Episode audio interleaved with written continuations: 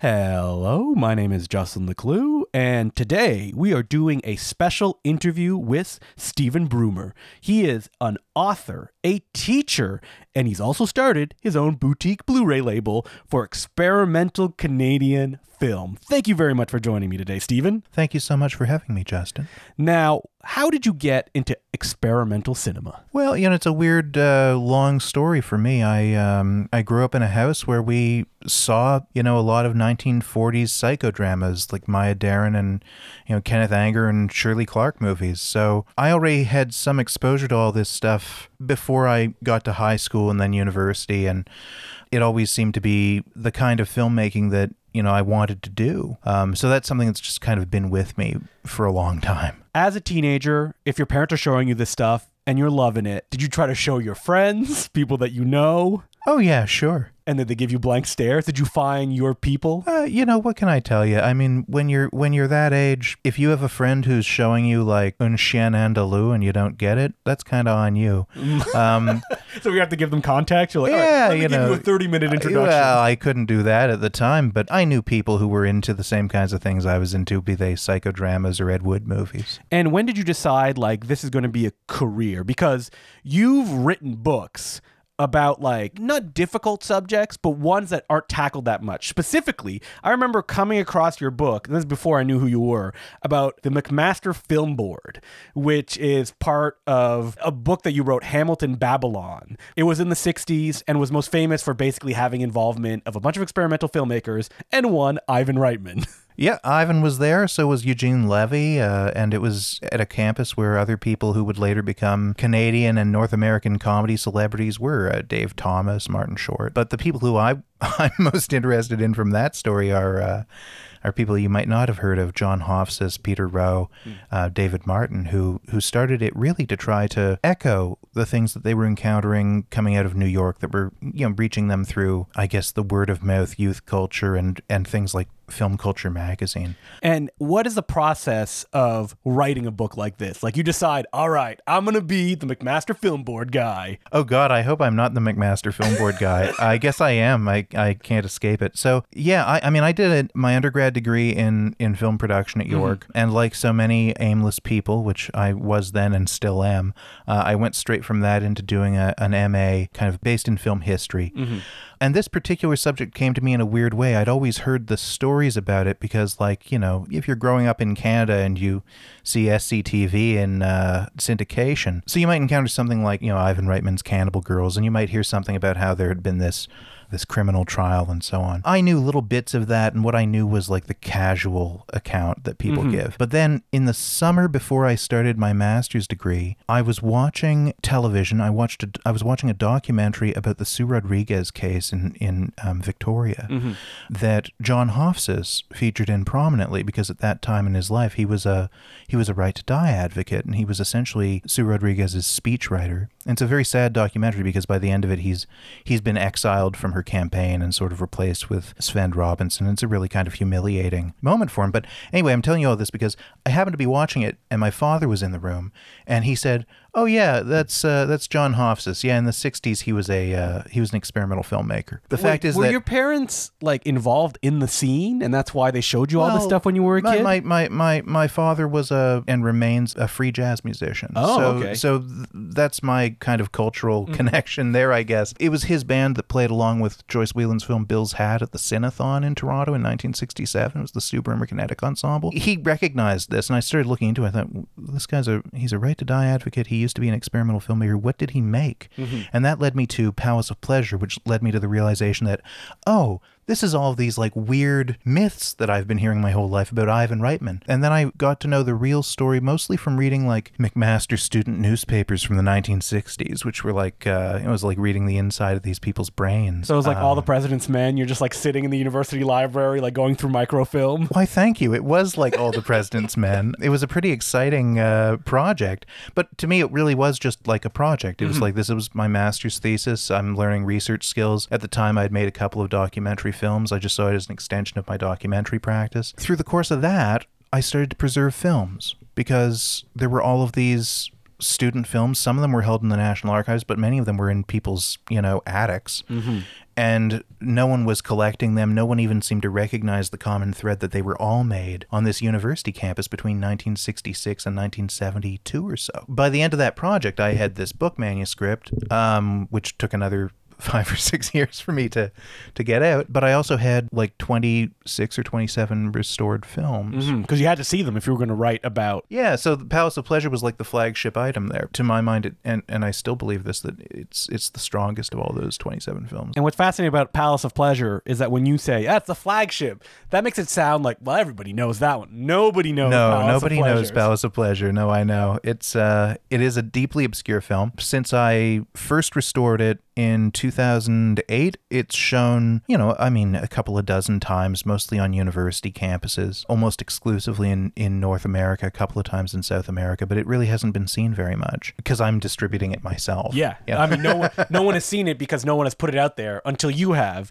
But before we get to that, we're in academia now. I mean, this is where you live as well. Uh, you teach classes uh, currently at University of Toronto. uh, the class i've been doing the last two years is called cine praxis Great name. Thank you. It's a course in video essaying, which is also something that I started doing during the pandemic. Uh, my uh, assertion of my uh, teaching ability, as it were, uh, with this series I do called Art and Trash.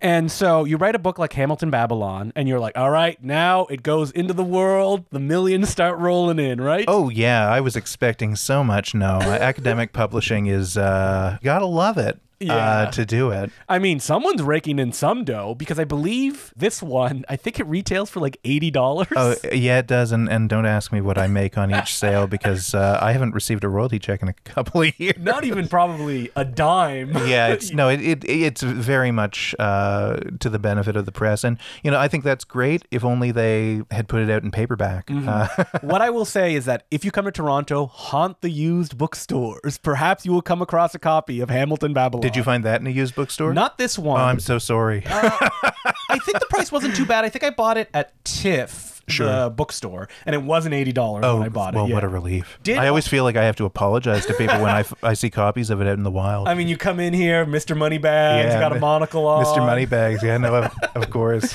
But you also uh, self-publish your own books, and another one that you have, Codes for North: Foundations of the Canadian Avant-Garde Film. Did this follow directly from Hamilton Babylon? In some ways it does, in other ways it doesn't. Hamilton Babylon deals with like not just weird experimental films and student films, it also deals with like the concurrent birth of two things, which mm-hmm. is the Canadian independent CFDC feature film, which is kind of Telefilm now. Well, yeah, exactly. It's where it's where people like Ivan and Cronenberg and so on are heading in that book. And on the other hand, like the student film movement, the possibility of an avant-garde film in Canada starting from somewhere other than New York, which is where you know, mm-hmm. Mike Snow and Joyce Wieland were doing it. In some ways, this is one of the branches of that. CFMDC published it for their 50th anniversary. It's a kind of three-way portrait of Mike Snow, Joyce Wieland, and Jack Chambers. It's a comprehensive study of Joyce and uh, and Chambers. Mike, of course, continued to make films for a long, long time. It really is like uh, it has a temporal framework, so it starts in the '50s and it ends in like 1971. It goes up to La Région Centrale. Have you heard if anybody's using this as just like a school textbook yet? Because this is like a great base if you want to know like avant-garde film in Canada. Like this is the one that you would hand to someone. That's so kind of you to say. I, I wish I heard that more often. I don't I don't know that it's being used in that way. Because I think that like the only other ones I can think of is uh The other book I did with Mike Srid. yes there isn't there one it has like a blue cover Oh, Fringe Film in Canada by Mike Hoolboom, which is a book of interviews, um, and also a very good, comprehensive introduction to many different bodies of work. But it's also not a work with like a historical bent. Yeah, you got to go to Codes for North to grab that one. And this one is easily accessible because it I think it's self-published on Amazon, isn't it? It's available on Amazon. Yeah, I try to keep the price down, especially after uh, Uh, after what Hamilton happened with Babylon? uh, with the first book. Yeah, no, I, I I know. You know when we uh, when we did the launch at uh, TIFF, um, I'm not going to name names, but but someone did uh, decide to hop around and tell people, "Don't buy the book. Don't buy the book. It's too expensive." but uh, all the books are like that. I remember when It was someone who should have known better. uh, the Sidney J. Furie. it was me. uh, the Sidney J. Furie it wasn't Justin. book Um, was published. yeah. That I was like, ninety Daniel- dollars. Daniel Kremer's Yeah, book. Daniel That's- Kremer's. That's a wonderful. I book. love that book so Yeah. much. Do I own a copy? I don't own a I copy. I got it from a library. Sorry, Daniel.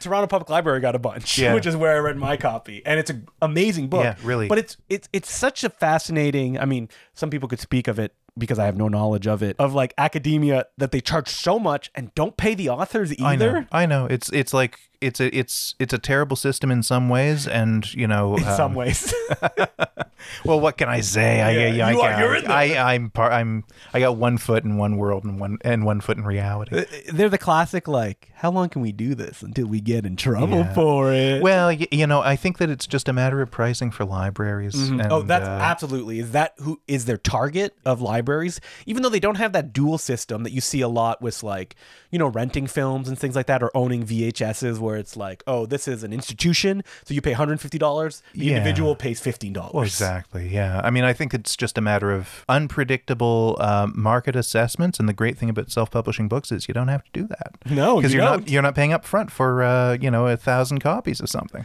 that will then collect dust Yeah. in what probably your apartment, the Yeah, floorboard sagging. Exa- exactly. Or or in the case of these big academic publishers, collecting dust in a warehouse. I mean, I'm surprised the academic publishers haven't moved to the like self-published model for their books. Well, yeah. I mean, I think that if you made them all print on demand, it might lessen their actual marketplace, which Mm-hmm. You is like that people would be academic like, "Wait a libraries. minute." I think librarians might be like, well, if they're self-publishing them and we don't have to rush to buy one, maybe we won't. Well, I've got my second uh, academic monograph under review right now, which is a, a critical biography of, of Arthur Lipsett. It's a book that I'm very proud of. And, uh, you know, everyone who's involved on the production side of things, we all want to keep the costs down so it can actually Get out there. and yeah, people so I'm, I'm it. expecting it. You know, when it comes out, it'll be a paperback. it's tough because like you know something like codes for north that is a oh i'm looking for this subject so is there any books on this subject and then you come across this hamilton babylon is one that you have to kind of stumble upon Oh, hey, I, I gotta say, I, I'm so grateful to U of T in all this sling, the slings and arrows. I gotta say, I, I, I'm so grateful to them because it's such a weird subject Mm-hmm. for a press to take a risk on. You're right. Who would encounter it? It's not like you're gonna see one of these like i'm looking for one of those hamilton babylon books please No, it's kind of excavational in a sense. You're probably not going to randomly encounter Ivan Reitman's orientation and then say, "I wonder if there's a book about this."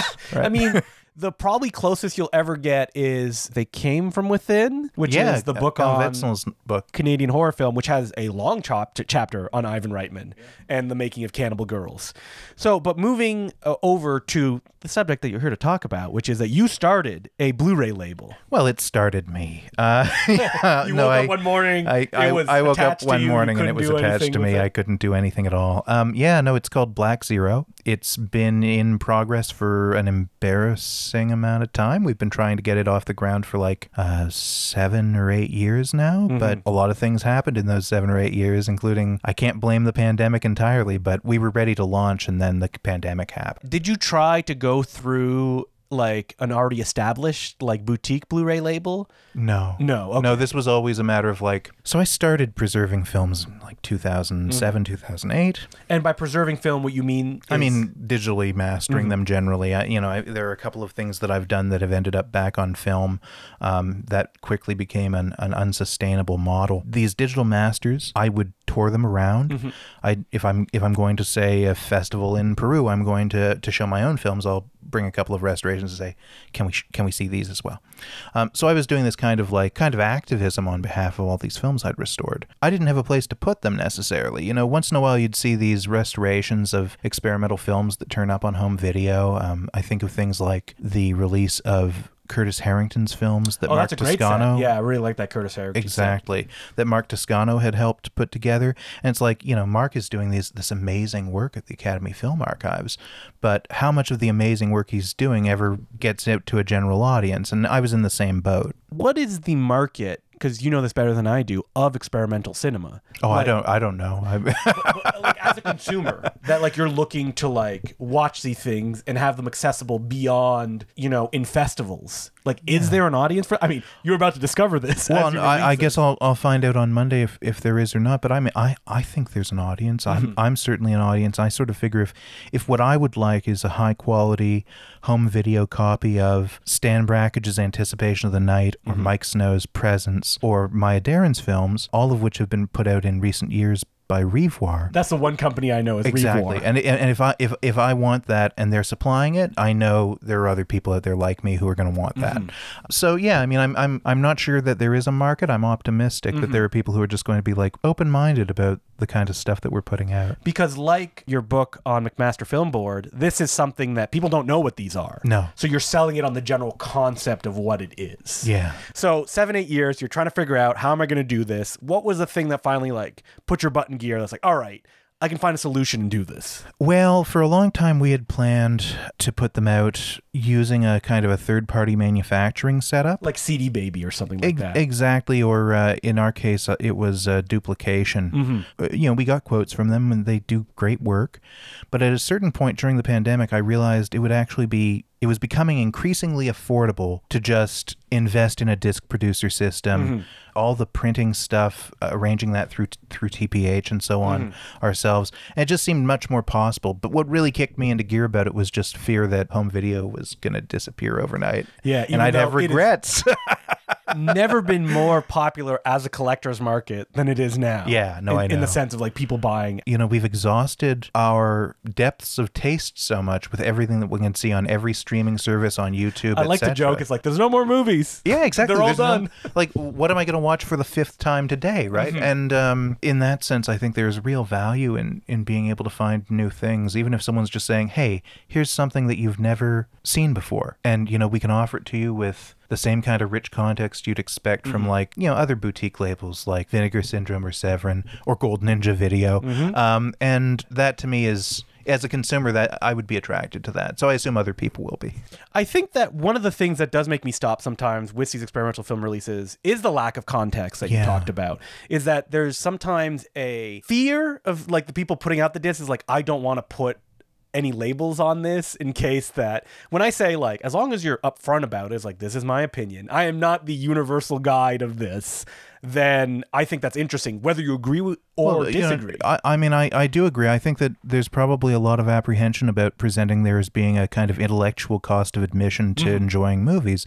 I, I mean, I think that's so silly, though, ultimately, as a consumer, because I think one can have a rich experience of something that is strange and otherworldly, like some of these films are, without all of that context. Mm-hmm. To me, the context is like the icing on the cake, and you know what? It gives me something to do. I need that context when I see these because Sure. it goes that gives me that extra push of like, okay, what did I see? yeah, and not just what did I see, but like where it came from, interpretations of other people, especially on stuff like this that this exists in a vacuum of no one knows what these are basically Sure. other than you know people that are very obsessed i'm pointing at you right now I, I'm accepting the point. I, I agree. Uh, you know, and I will say that even of the niche audience for them, there are misunderstandings about Yeah. these films. And, and my, my goal here with these three, and one of the reasons why these three took me so long, they're like the three films that are like the architecture of my of my soul for the last decade.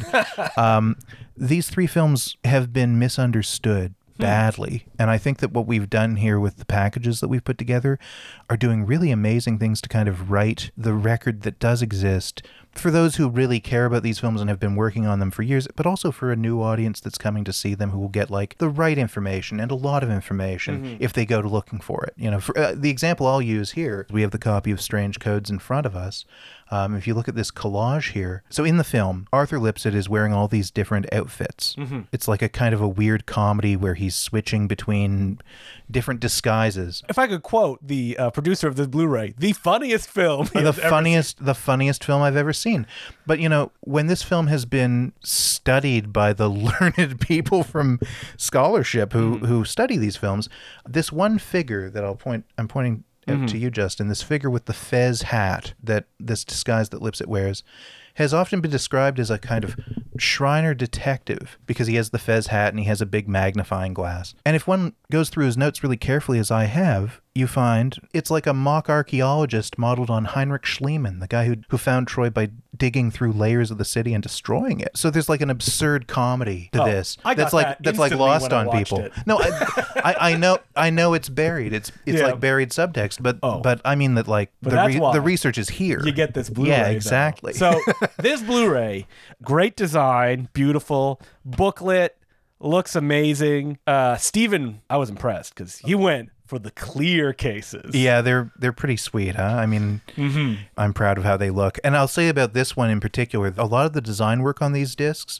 was done by my friend Cam Monio, who s- started the company with me. He did that collage on the cover, and it's actually paper collage. It's Really? not a digital collage. That's cool. yeah, it's it's a rather large collage too, if I remember correctly. And I like the special features. Newly restored 5K digital master. Well, that we we scanned it to 5K. Wait, don't often see what- 5K. What you're seeing is 1080p, but it was originally 5K. liner notes, mm, love it. Outtakes, and now this is the one I want to focus on because me and Steven have talked about this. Strange Codes, a breakdown, a shot analysis of the film by film preservationist Stephen Broomer. What is this, Steven? Well, it sounds like total self-indulgence to me. Well, so this film and many of the experimental films are a little bit on the light side in terms of, you know, lengths you would expect from like a, you know, you buy a Blu-ray. This one's 23 minutes. What is this special feature? It's an it's a it's an 84 minute shot breakdown of every shot in the film. There's something like 100 84 and, minutes. something like 120 shots in the film, and I'll tell you what each and every one of them are full of in terms of stories like that one I just said about Heinrich Schliemann. Oh, that's amazing. And like, how long did that? Like, that's a documentary in in of itself, hidden in the back of this little Blu-ray. you know, I mean, I, I'm writing the book, so I Mm. could draw from that. So over the course of like seven years, I pulled out material over the course of a week, recorded it, cut it together. Like, this is the kind of stuff that when I hear about that, I'm like, well, I got to get this. Well, like, I- if someone is that obsessed with it, I wish that that was the kind of thing that we could find when we go out and get Blu-ray discs of Mm-hmm. Kenneth Anger films, Maya Deren films, and so on. and so uh, working our way back, this is the third. Yes, it is. on the It is. spine. What's the second one? So the second one is Keith Lock's Everything Everywhere Again Alive. Classic asylum style, like let's piggyback on everything everywhere all at once. Oh yeah, no, that was in our mind, of course, that we would exploit that. Yeah. Um, the no- cover looks very familiar. yeah. No, Oh yeah. No, we, we got the same font. No, uh, no, we have this beautiful typewritten font that Hmm. Keith made in the mid '70s when he made the film. Yeah, the the disc of, of Everything Everywhere Again Alive. So this is a film that Keith Lock made at a commune in the early 1970s called Buck Lake, which was a kind of like a, a back to the land commune that was started by a couple of boilermakers and their friends who were artists in Toronto st- came up and started to live there on site. It's like a record over the course of one year where we go from the middle of winter to the middle of winter and we see the we see the leaves change. We see people putting together a kind of society in the middle of the wilderness and it really is a kind of a very beautiful affirmation of like what people can do outside of all of the messed up experience of living in cities at the time, you know. It's the on Walden Pond of our uh of our releases this uh, this time out. It, it's kind of like you know, in some ways, it's like a documentary. It was always kind of condemned in its day by people who didn't get it as being too much the aesthetic of a home movie. But Keith does all these amazing things in it with like animated symbols on the image, twisting the image around. He really is like working this image over to to create something that's very intimate, very personal. You know, again, not to rely on saying this too much, but it's like seeing inside his head. Oh, I mean, uh, those are my favorite. You know, what a Blu-ray allows, you know, the consumer to do is really get into the people who made these films. Is that like you're talking about just the film itself is that, but then you get the added context of the other stuff and you really get all of that. And that's weirdly attractive for me is like I want to know that artist, like just the art and then the artist. Oh, I'm I'm so glad to hear that. You know, one of the things that we put on the disc is uh, uh, Cameron, who I mentioned before, and I we went to Buck Lake Mm-hmm. with Keith for a screening of the film. It was the first time they'd ever shown the film at the location where, Wow. Mm-hmm. this, well, of course, they didn't have the facilities, the ability to um, at the time, I guess, but they finally showed it there, and and and we got to spend some time with Keith and uh, and Tom Bruyette, who's the founder of the of the commune, and it was it was very comfortable for us because they were such generous, accommodating people. But it was kind of weird because we felt like we were the the Maysles brothers filming someone's um, someone's family reunion. Um, but they, you know, the film that resulted, the documentary that resulted, is about half an hour. It's called Return to Buck Lake, and I think that if you watch this with an open mind and open heart, you'll feel like these people are family. That's that's what I came away from it with. Thinking I was there. I mean, the viewer can be there too if they just watch I- Return yeah. to Buck Lake. And that's the thing, like you know, a film like that is so particular to a place, Mm-hmm. right? And it's like it's like incredibly particular to this particular landscape, and we'll see, you know, this same tree, the same lake, the same uh, shoreline, and for a very long time, this was something that only people in southern Ontario ever really saw. The film didn't circulate at all uh, in any significant way. The people I know who know this film, um, Mark Hansen from Bay Street knew it because he had seen it the same way I had, being shown it in a classroom by someone who knew Keith. So the film really didn't circulate, and now people can people on the other side of the world potentially can can buy this film and find something in that that mission, that gesture that these young people had of going out into the wilderness and trying to create some kind of alternative way of moving forward. What was your decision process of selecting these like first few Blu-rays of which ones we're going to put on disc first? I'm inclined to say that they're just my favorite Canadian experimental films. I have many So others. everyone from now on, like the I- lesser I- film. No, I have I have many other favorites, Oh, but you've but talked about a box set coming out. I'm rubbing my hands I together. I am hoping that that will come through. It's uh it's actually going to be three box sets, uh, Mm-hmm. Oh, which is uh, like the Doris Wishman one that AGFA did. uh, Will they be, have magnets that you can stick them together? it'll, it'll be like the Doris Wishman Wishman ones, but uh, it'll, it'll be uh, uh, let's just say um, it'll be a lot like the Doris Wishman ones actually. Um, yeah. Uh, but no, we have a lot of projects we'd love to do, but with these ones, there's something they have in common in terms of the the headspace they take you into. I think we haven't gotten all the way back to it yet, but Palace of Pleasure, which I talked about earlier, is like a, a hypnotic experience. Strange Codes and Everything Everywhere Again Live, they, they don't come right out and tell you their hypnotic experiences, but, you know, Strange Codes never had a reception. It never circulated at all. Mm-hmm. Like, it was just considered something weird that a guy who used to have the NFB as his distributor had made, and then, you know, it's screened once on the CBC and never again. And I, I don't think, I don't know if it ever screened again in his lifetime. And uh, with Keith's film, it was like a kind of midnight movie for the funnel crowd in Toronto in the 70s and 80s. you gotta explain what. yeah, the funnel f- funnel was a was an experimental film theater, and and you know they'd show movies. I think sometimes they were doing it seven nights a week, and Keith's film would show there regularly as a kind of midnight movie. Um, and that may sound weird to us today to think like it's a kind of a documentary. it's a about kind of a documentary about a commune showing it at you know in the middle of the night and it's like no if you watch it that way it takes you into such a weird space Mm-hmm. Uh, and it can be like very hypnotic sort of like chopping wood and i think that both strange codes and everything ever we're going to have that in common with palace of pleasure Is Funnel Nuts still around anymore? no no it's Okay. been it's been gone for a long time mike hoolboom wrote a wonderful book about Yes, it i think that's well what I have, he yeah. compiled this book that's like um you you know this it's it's like um uh, It's like in- an oral interviews. it's like an history, oral history, and I, I think that's such an interesting approach. I always look at that book because it has a very like weird.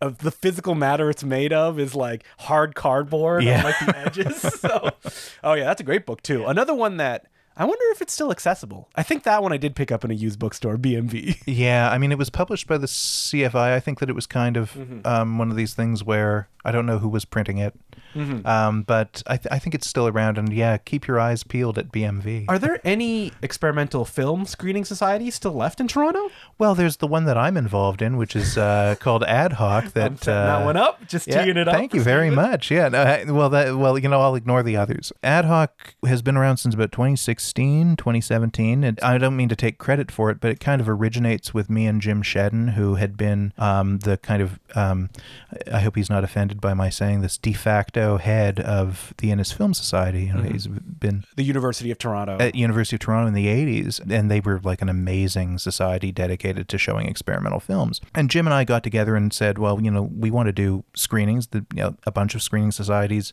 screening series in the city had declined at the point in time when we started. Mm-hmm. Oh, I think that's the best. A screening society that's showing stuff that can't show anywhere else. That's where I want to be. Well, I, I think that the, the thing is that it, when we started it, um, early monthly segments, which was a screening series that used to run out of the out of the Drake and the Gladstone. Oh, that's exactly the one that I was thinking of. Um, yeah, it- it had stopped. Never went to. And we're like, oh, it's too scary. These experimental films. It had stopped at that point, I think. So we started doing this as a kind of like uh, we didn't have a, a main base of operation for a long time. We were doing this at various venues. Jim's philosophy around this, which I really take to, is that it's kind of like getting together and playing records. So it's a very casual attitude towards you know what we program, but we program things that we love and and often things that you you can't easily see or you certainly can't see with an audience very easily. Um, and at some point, we ended up settling mostly into the Pix Film Gallery, which is at Dufferin and Dupont, um, which is like uh, it started started by local filmmaker Matty Pillar, and it's very much a like a, a space for this kind of work. Now it's I think the office of the Canadian Filmmakers Distribution Center. Now, as of our revival of it, we went quiet during the pandemic, and we started back up again in the fall at U of T at, at Innis College. We've been doing shows all through the fall. For, for the current season, uh, we're doing a show this Friday on. Um, Yeah, it'll drop before It'll then. drop before then. Then I can I can try to push people in the door of uh, films by Warren Sonbert and James Herbert. Warren Sonbert was a, a kind of amazing experimental filmmaker, most active in the '70s and '80s, um, who made these kind of very beautiful diaristic films. Um, James Herbert was the teacher of The um, author of Dune?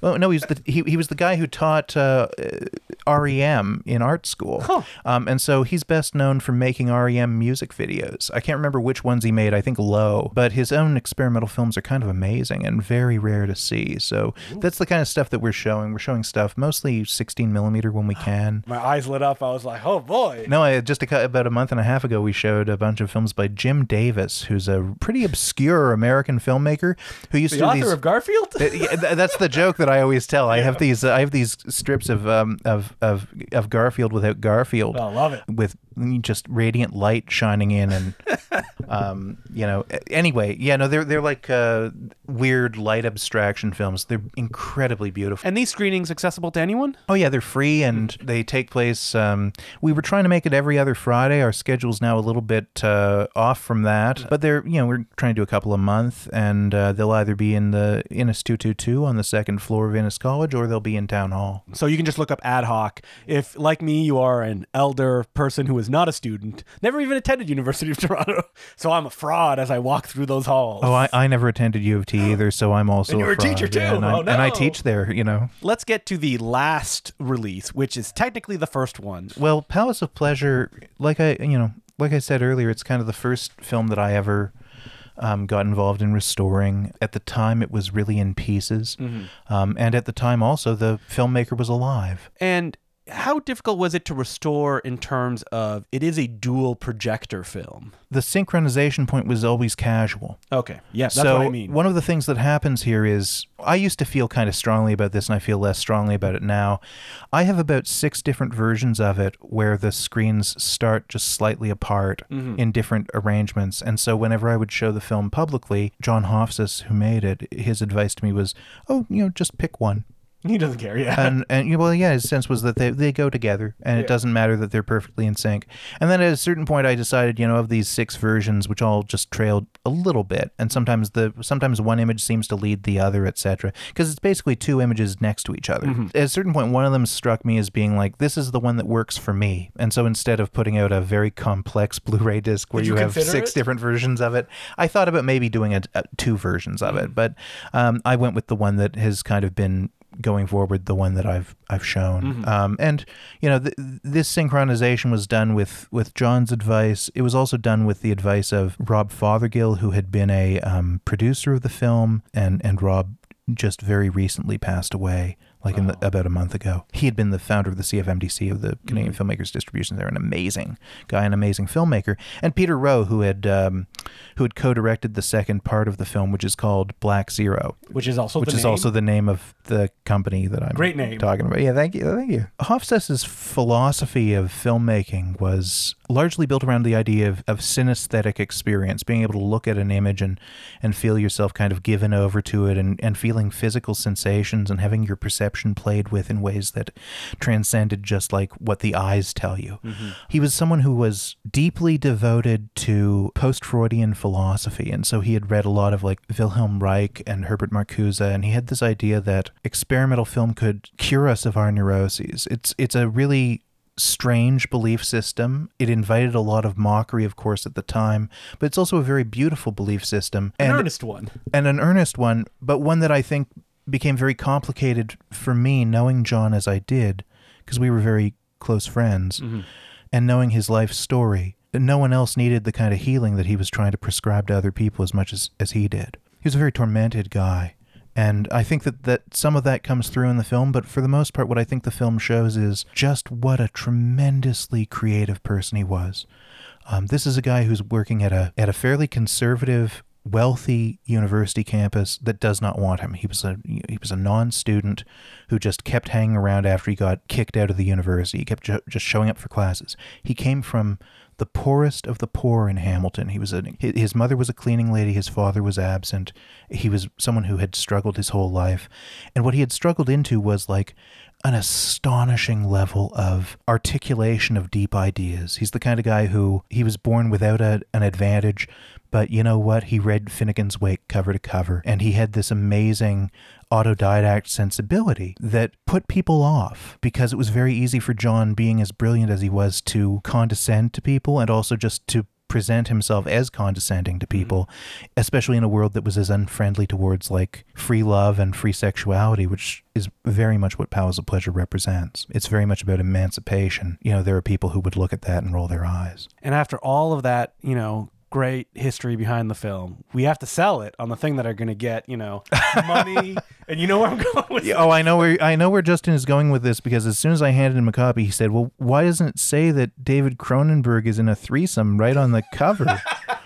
Um, uh, you know, David was um, a student at the time at U of T. He was involved in this whole scene. He knew these guys. So David Cronenberg appears in the film. I mean, whether you want to say that he's naked or not, I think is a little yeah, much. I was going frame by frame. So yeah, he's not. He he's not. He's he not. Not. He's not. He's not naked. No. Um, but what he is in this film is very strange. The film uses a pirated soundtrack, like uh, this kind of amazing mesh of the Velvet Underground and the Who and Frank Zappa, and none of it licensed. Shh.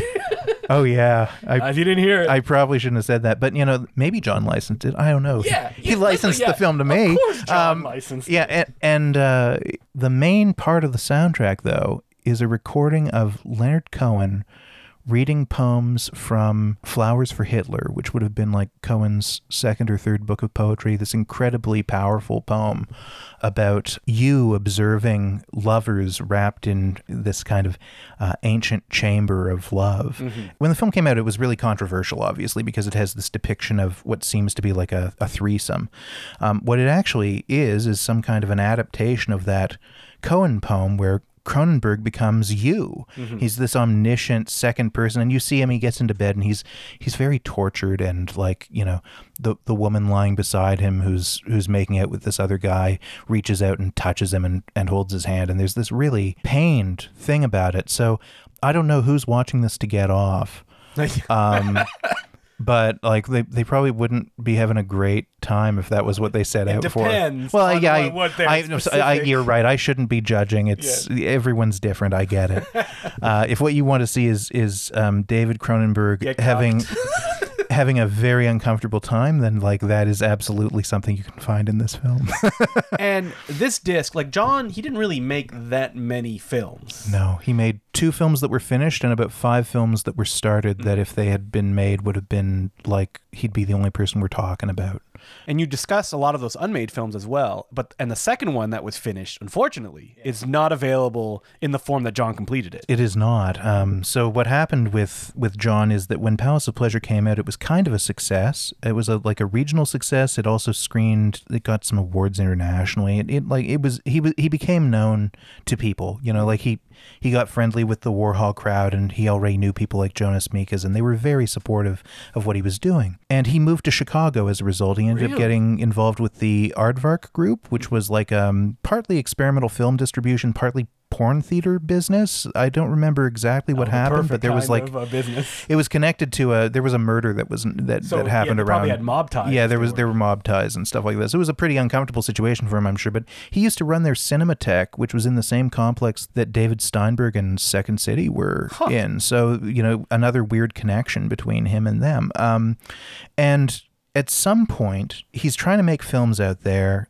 The Democratic National Convention happens, it's pretty terrifying times to be in America. He mm. ends up coming home. And by that point, the McMaster Film Board, the organization he had founded on campus so students could make films, had been taken over by two guys, Ivan Reitman and Dan Goldberg, mm-hmm. um, who some people may know today as the producing team behind the Hangover movies. I guess that's probably their biggest success. But, you know, Ivan, of course, of and both of them of Ghostbusters fame and all Legal that. Eagles, My Super Ex Girlfriend. Who could forget all evolution, the classic. Oh, yeah, no, we can never forget evolution. I mean, we stand up and we honor it once a week as Canadians. Yeah, no, it's in fact the national anthem was changed, I think, to theme from evolution. Orlando Jones is like, not the crotch, not the crotch, or whatever he yells in that movie. There you go. Yeah, the uh, they had taken this organization. They they had inherited it from John. You know, all these guys got along at the time. At the time. at the time, and you know, I- they. I mean, Ivan and Danny were very young, and they were very open minded about what film could be. But they basically wanted to make frat comedies, and you mm-hmm. can even see that in the films that they had already made at that point. But Ivan knew John, and they knew that John could generate controversy. So there was a decision made that, like, John wanted to make this again dual screen erotic film that would be an adaptation of a Victorian memoir that was notorious and notoriously banned called My Secret Life. And his proposal was to make this as a, a, a film in the kind of Warhol mode and call it The Columbus of Sex. They went out and they made it. And they kind of mobilized as a crew. They made it together in a sense, but it was very much John's film. And then they showed it on campus. I know people who were there. Um, Really? Oh yeah, Bruce and Kathy Elder were there, who are like Kathy is probably, the, I would hope, the most celebrated experimental film librarian in, in the country, and uh, and Bruce, of course, is uh, the um, extremely esteemed filmmaker and um, and theorist and writer who's written a, a pile of books about Canadian cinema and also about like art and modern movements. Wonderful, wonderful people, and they were they would have been kids, like they would have been like undergrads, and they were there, and uh, and they saw it, and Bruce continues to insist to this day that it was a, a masterpiece. And you who else saw it? The police. And the police saw it. Well, you know, the police only saw it because someone called them. they weren't there on their own. yeah, no, they, they there were some really uptight, calls the police. uh, some extremely square people, the kinds of people who think that movies can actually pervert a mind. Those kinds of people. So they they called the cops, and the cops seized the film, and cops and the community all seemed to think it was pretty funny stuff. And John and Ivan and Danny ended up on trial for it. At the end of that trial, the film was banned. so wait, what year is this? This is 1969. Porno Chic hasn't come around yet. This is a couple of years after the Louis Malle ruling about porno. I know pornography when I see it, Yeah. um, which of course people misremember. It, it, it was in. Louis Malle, It was it was in director of. it was in favor of Louis Malle. It was to say this isn't pornography because I know what pornography is when I see it. But of course, it's been used by conservatives ever since to say that uh, you know anything is pornography if I say it is. So the film was banned, but in the meantime, John had written an article about it under a pen name in Variety.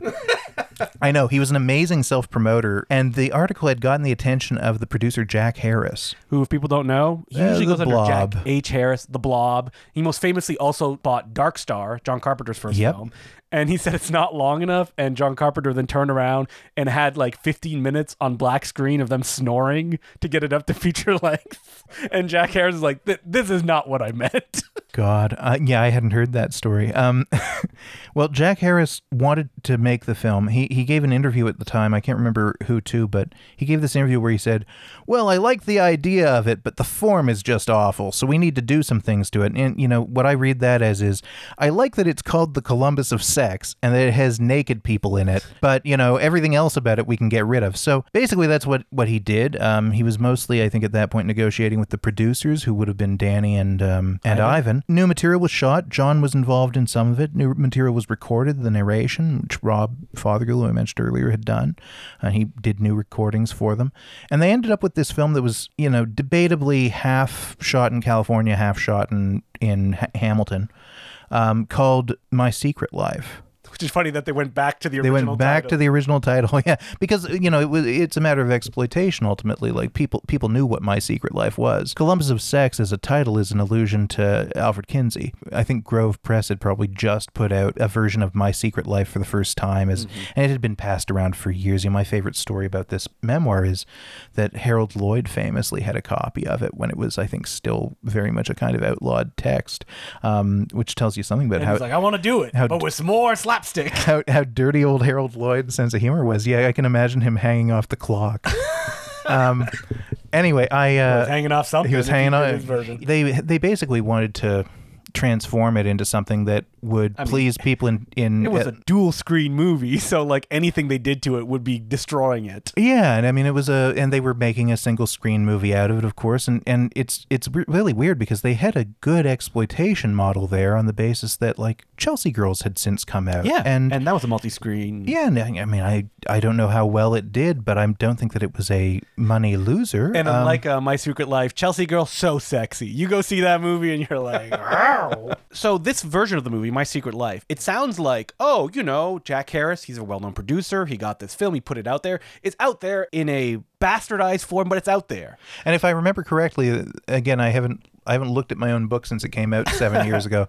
But if I remember correctly, it was like the month that New York theaters went hardcore. So a film that was softcore, and it was definitively it's a very softcore film. His version of it was suddenly like kind of out of it wasn't in vogue for for the audience he had been aiming at. So this version, My Secret Life, which I believe it's listed on IMDb under the Columbus of Sex. Uh, that is a weird listing. I think that Columbus of Sex just has such a weird production history, and whoever put it on the IMDb decided to use the title of the film that's only been seen once. And that is basically gone though. Like the Jack Harris version is difficult to get a hand handle on. Yeah, I have a copy of it because Rob Fothergill, who had done the narration, happened to have a copy of it. He happened to have a VHS tape that I could digitize, and that's the only way that we have, I think, any material from it now. Mm-hmm.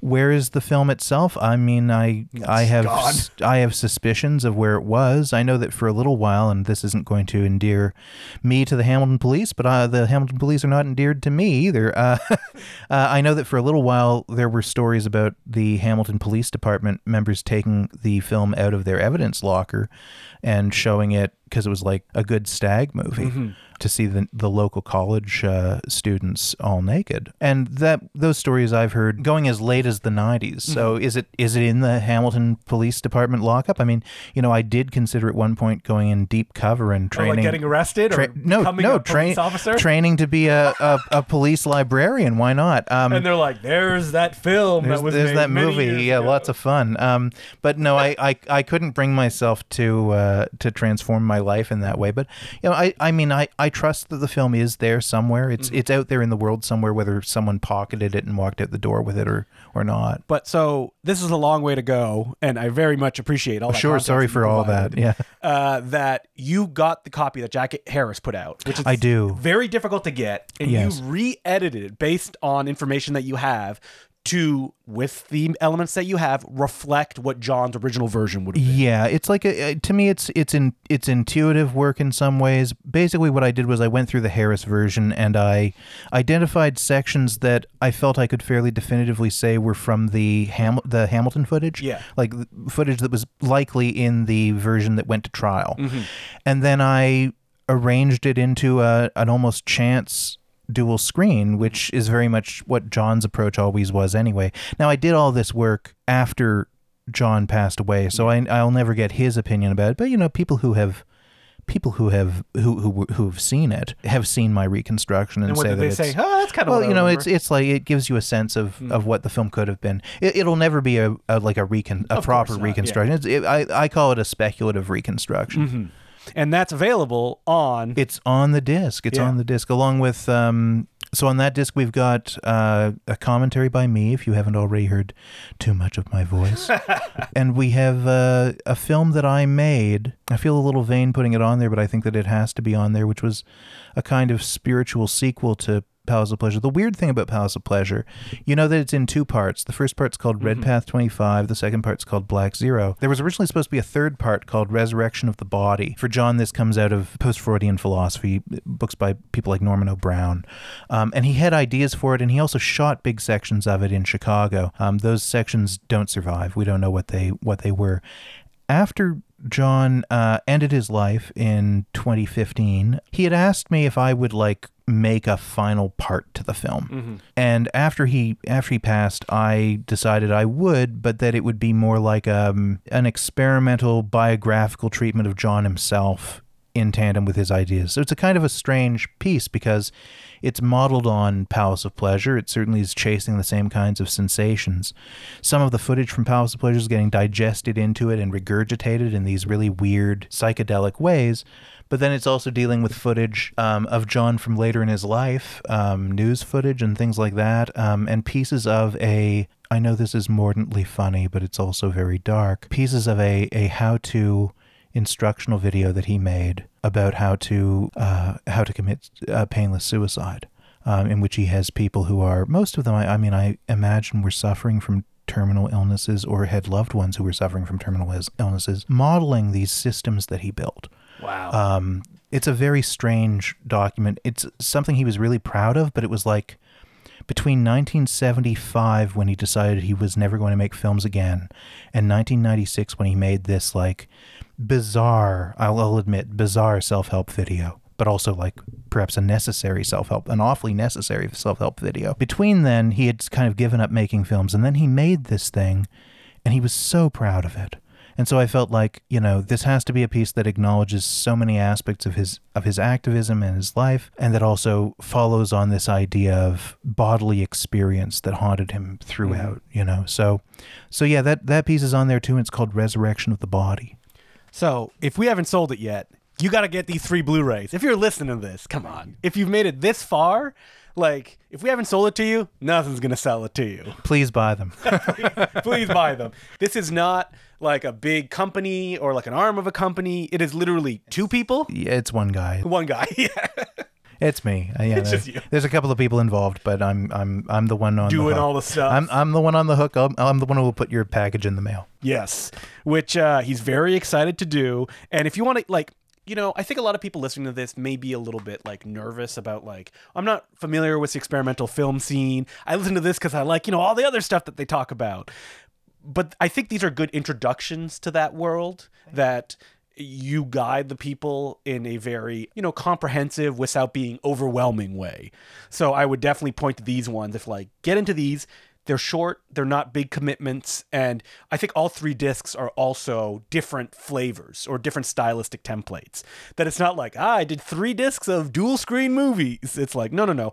Every single one of these are completely different and i think that's why you releasing these three together is a great package i can't imagine someone going you know i really want strange codes i don't want the other two though like you got to get all three I sure hope so. Please get all three. Um, and thank you so much for what you've said, Justin. I really appreciate that my because pleasure. you know I I know that this kind of cinema can be incredibly um, risky for people who aren't accustomed to it. That it, it's like you, you know you see weird things, you know, Mm-hmm. Yeah. and, and you see things that that might be very off-putting to you. And you know I think everyone I know who's uh, scratched the surface of like cinema history probably has some kind of a story about like oh yeah a college professor showed people this movie where a camera zooms into a photograph on a wall for 45 minutes. Boring. Exactly. That's that's the that's the response. But you know what? The richest experiences of my life have been watching wavelength. So sometimes sometimes it's how many worth, times have uh, you seen wavelength Stephen? Uh, i wrote the this book here about how many times have uh, you seen it? it, like